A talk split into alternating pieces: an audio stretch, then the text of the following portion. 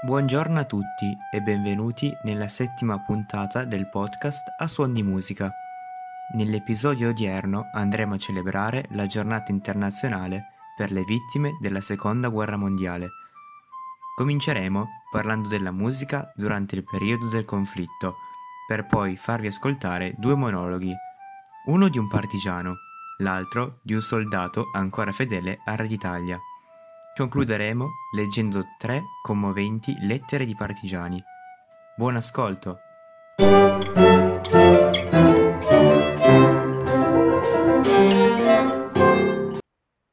La seconda guerra mondiale ha rappresentato il più grave e terrificante conflitto della storia dell'umanità. Oltre 68 milioni di morti. Per la prima volta nella storia il numero di vittime civili superò il numero di vittime militari. Ricordando le vittime del secondo conflitto mondiale, è naturale pensare immediatamente a quanti persero la vita nei campi di concentramento di Auschwitz, Dachau, Buchenwald, Mauthausen. La giornata ONU onora tutte le vittime, a ricordo della resa incondizionata da parte delle forze armate tedesche e quindi della fine del conflitto in Europa. Molti musicisti e compositori furono coinvolti nell'Olocausto a causa della loro appartenenza razziale o in conseguenza delle loro idee politiche e del loro orientamento sessuale. La musica stessa divenne un terreno di scontro. Molti musicisti perseguitati reagirono usando la loro arte come una forma di resistenza spirituale e come strumento di denuncia dell'oppressione. La musica era vita, libertà, conforto nei momenti più bui.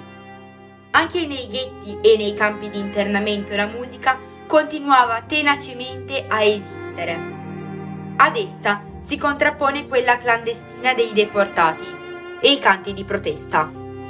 Addirittura i consigli del governo ebraico erano quelli di continuare ad organizzare nei teatri spettacoli musicali e di offrire concerti per disorientare e confondere il popolo dalla sciagura che si stava abbattendo su di loro. Ma si esegue musica anche nelle case private, nei caffè e nelle mense la musica diventa una forma di resistenza al male per chi la fa e per chi l'ascolta. Si creava anche per strada, cantando canzoni popolari, e si proseguiva fin quando possibile l'attività di composizione ed esecuzione di opere di repertorio, che diventarono un bisogno necessario per non perdere la speranza. Portiamo l'esempio di un famosissimo compositore, Dmitri Sostakovich, pianista sovietico. Realizzò nel 1941 la settima sinfonia chiamata Leningrado, che divenne un vero e proprio inno di guerra, nonché una delle composizioni più note eseguite da questo autore russo.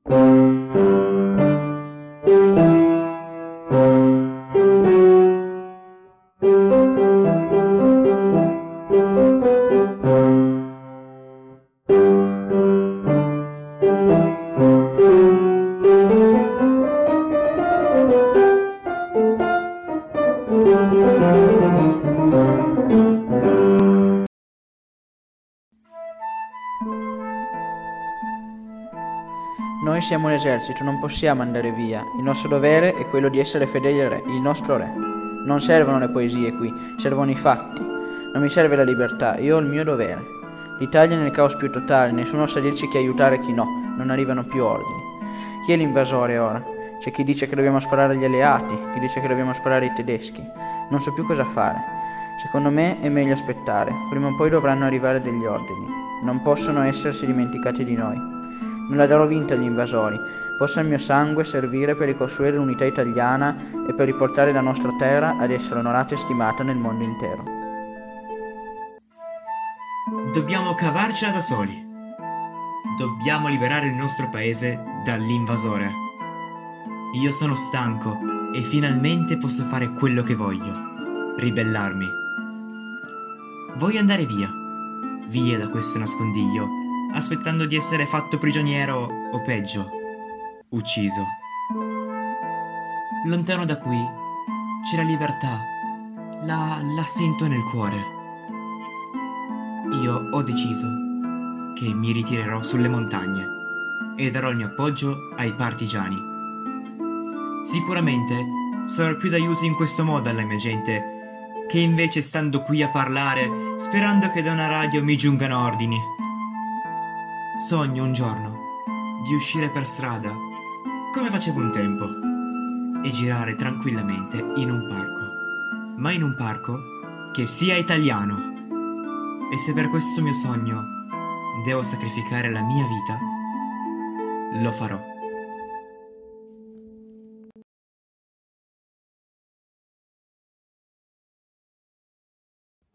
Per mantenere vivo il ricordo delle vittime della Seconda Guerra Mondiale, andremo a leggere delle commoventi lettere di condannati a morte della Resistenza italiana prese dal famoso libro curato da Malvezzi e Pirelli, pubblicato nel 1952 da Einaudi.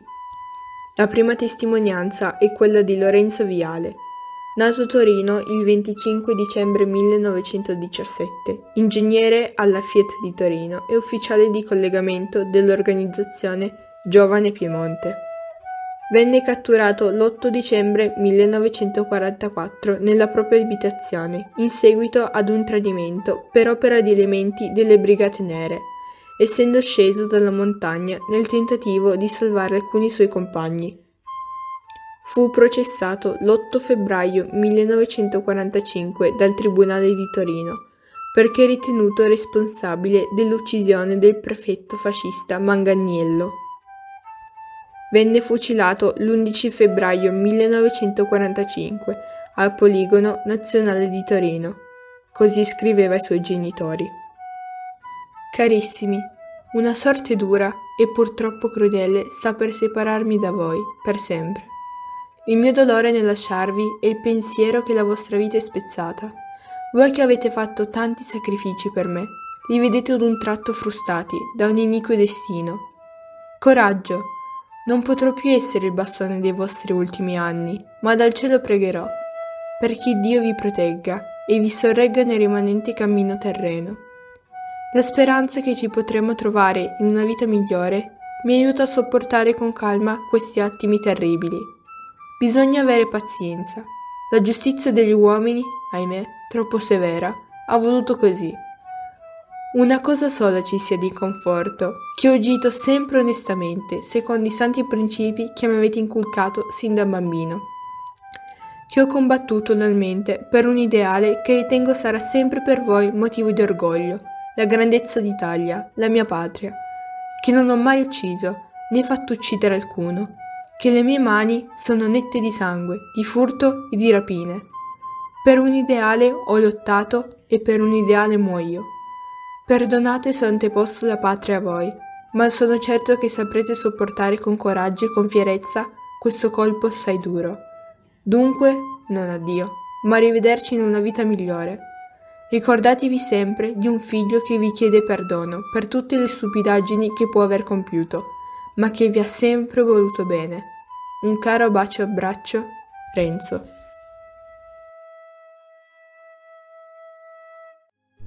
Irma Marchiani, di anni 33, casalinga, nata a Firenze il 6 febbraio 1911. Nei primi mesi del 1944 è informatrice e staffetta di gruppi partigiani formati sull'Appennino modenese.